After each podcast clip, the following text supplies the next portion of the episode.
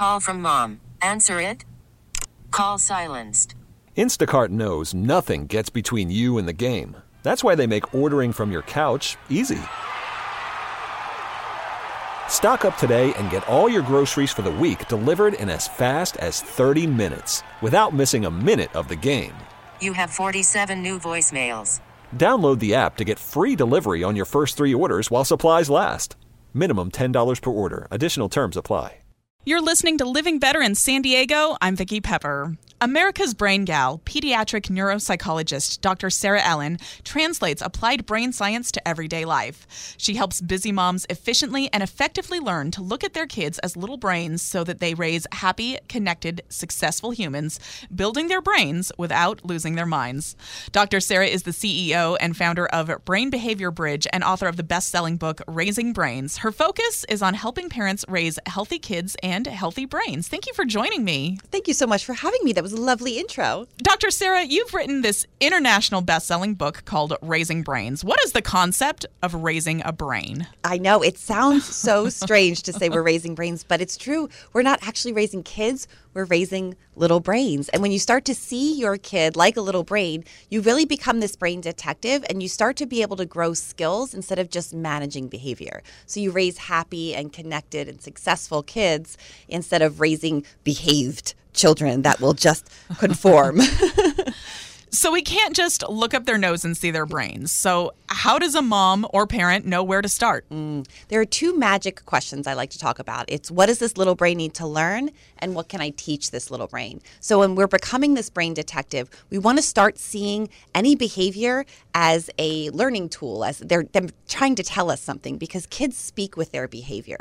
So, when they're speaking to us, we're thinking, what does this little brain need to learn? What can I teach this little brain? Instead of thinking, why is this thing screaming at me and throwing a tantrum, whether that be a two year old tantrum or a teenage tantrum. What we're really trying to do is listen for the message and not the delivery. So we're going in there and saying, what does this little brain need to learn? What can I teach this little brain? And that's how we start to figure out what they need from us, what goals that we want to put on their charts, which I could talk about in a minute, and how we're going to be able to start shaping those skills up and breaking breaking them down so they can build back up. Yeah, tell us about those charts. So I love to use a glow and grow chart. So where do you glow? Where you just mm-hmm. kind of rocking life and really enjoying things and doing a really good job? And then where do you need to grow? And these are where we're going to put those skills that we became those we became that brain detective and we figured out what skills we need to build.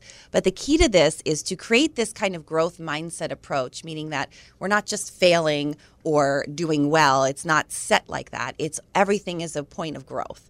And so once we kind of figure that out, that becomes our growth mindset approach. And we put these on these charts. So we do them for ourselves as much as we do them for our children. I think every parent ultimately wants what is best for their kids.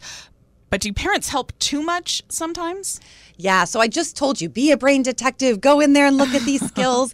But when we're looking at these skills, we're looking for what our kids need, not what we need to do. So a simple example would be something like they need homework, they don't know what kind of homework they have we would love to swoop in and go in and call the teacher and figure it out. But instead, what that little brain needs is to figure out how to find homework for himself. So we would encourage mm. him to build the skills to be able to talk to his teacher to find that out. Should he email them? Should he ask a friend? What should that look like? So instead of going in, you know, we always like to meddle. I like to meddle too. I always want what's best for people in my life.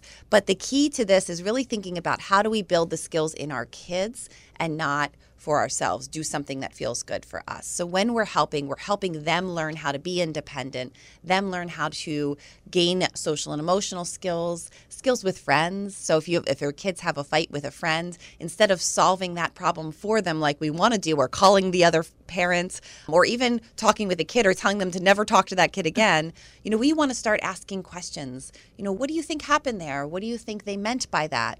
What did you do? How could you have changed what you did? Do you think they're worth talking to again? And all of these are building skills. So instead of swooping in and being that helicopter parent and fixing everything, we want to teach kids how to think and fix things for themselves. What do we do when our lives don't look like they do on social media? Are, is perfect the goal? you know, we I think we do think perfect's the goal, but it absolutely isn't. Being perfect, it just doesn't happen. It really doesn't happen. And so what we end up teaching kids, especially with social media these days, everything is the best part of your day, is the perfect part, and we think that things are always like that. But really, a lot of learning happens in the failure, in the imperfections, because when we show our kids that maybe we overreacted and we're going to work on that, that's where they start to learn about emotional reactions and how to manage their emotions and what that might look like.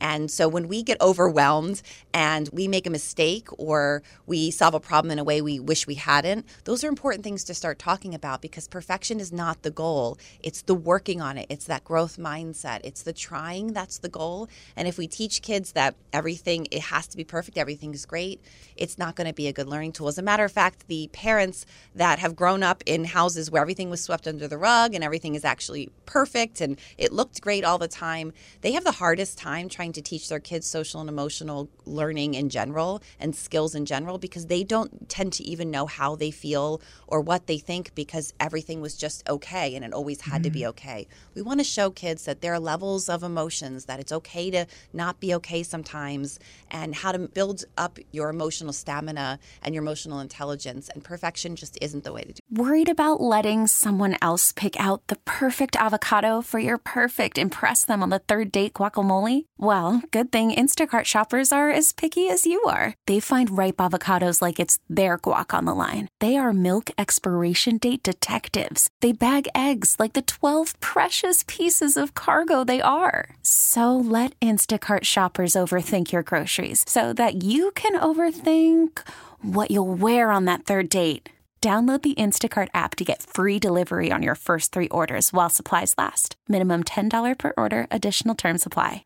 So, is failing a good thing? Failing is a teachable moment. And I love teachable mm-hmm. moments as someone who talks about raising brains because we're trying to build skills. So, when you fail, that is an opportunity for growth that is an opportunity for learning. And I would even say that if you're not failing, you're not pushing yourself hard enough or you're not trying to build skills in your kids. So your kids are going to fail, you're going to fail, right? But when you fail, that's a great time to teach kids how to go back and say, okay, what happens? What did you do that you would have done again that or what did you do that you wouldn't have done again? And how do you build up a skill so the next time you do that you can succeed? Okay, so when a new baby is brought home from the hospital, there's no training manual or anything. So, how does a parent know the right thing or the wrong thing? You know, we just created a new mom box for this purpose because we wanted to give new moms this manual. Because you're right, nobody gives you the manual. And even me, I studied brain science for over 15 plus years, and they handed me this child and said, take it home. And I said, but, but isn't there a course to take, or is there something I should do?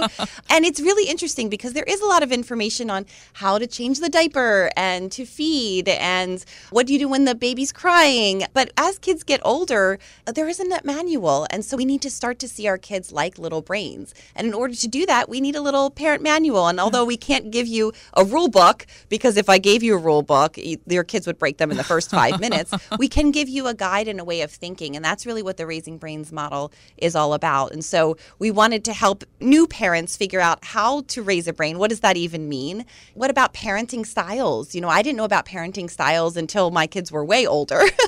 and we really wanted to help figure out how did you grow up and where do you want to be in that parenting style? And then of course mom guilt because we all have mom guilt so much mom guilt. so much mom guilt. And we saw our new moms having so much mom guilt. So we wanted to make sure that we gave them this tool. So we put it all in this nice little package with a little guy named hip the hippocampus because that's the learning and memory oh, center of our brain. goodness. a little bib that says i got my brains from my mom and a lovely course there so that we could give this because i wanted something to give to my new mom friends for their baby shower or for that first birthday party. And so we just started giving that out. And it's been so exciting to see new moms finally be able to do some work on how to be a mom. Because I think a lot of younger moms have done some work on themselves that gone to therapy or coaching or really thought about themselves a lot, especially after this pandemic that we've had. And we've done a lot of self understanding.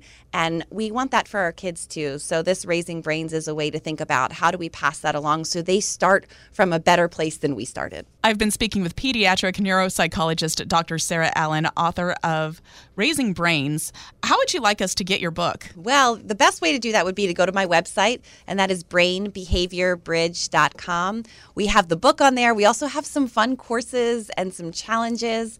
And actually, you can listen to our new podcast called What's Happening Here, where we translate the neuroscience to everyday life in a practical household. So we always realize that science just isn't completely translatable and you have to figure out how to do that. And that's what we do and What's Happening Here. Any last thoughts for us? Just remember, people, you are not raising kids, you are raising brains. And when you need help doing that, you need a big dream team to do that. And we'd love to be a part of your dream team. And hopefully, this helped you learn something about how to raise your kids' brains. Thank you so much for coming in to chat with us today. Thanks so much for having me. We really need new phones. T Mobile will cover the cost of four amazing new iPhone 15s, and each line is only $25 a month. New iPhone 15s? Only at T Mobile get four iPhone 15s on us and four lines for 25 bucks per line per month with eligible trade in when you switch. Minimum of four lines for $25 per line per month with auto pay discount using debit or bank account. $5 more per line without auto pay, plus taxes and fees. Phone fee at 24 monthly bill credits for all well qualified customers. Contact us before canceling account to continue bill credits or credit stop and balance on required finance agreement due. $35 per line connection charge apply. Ctmobile.com. Listen to every MLB game live. In the deep left center field, it is high, it is far, it is God. Stream minor league affiliates. The Midwest best baseball highlights and look-ins on MLB Big Inning. MLB At Bat is your all-in-one live baseball subscription for only $3.99 per month. Deep left field, it's gonna go. Alvarez ties the game. Subscribe to At Bat within the MLB app today. Major League Baseball trademarks used with permission.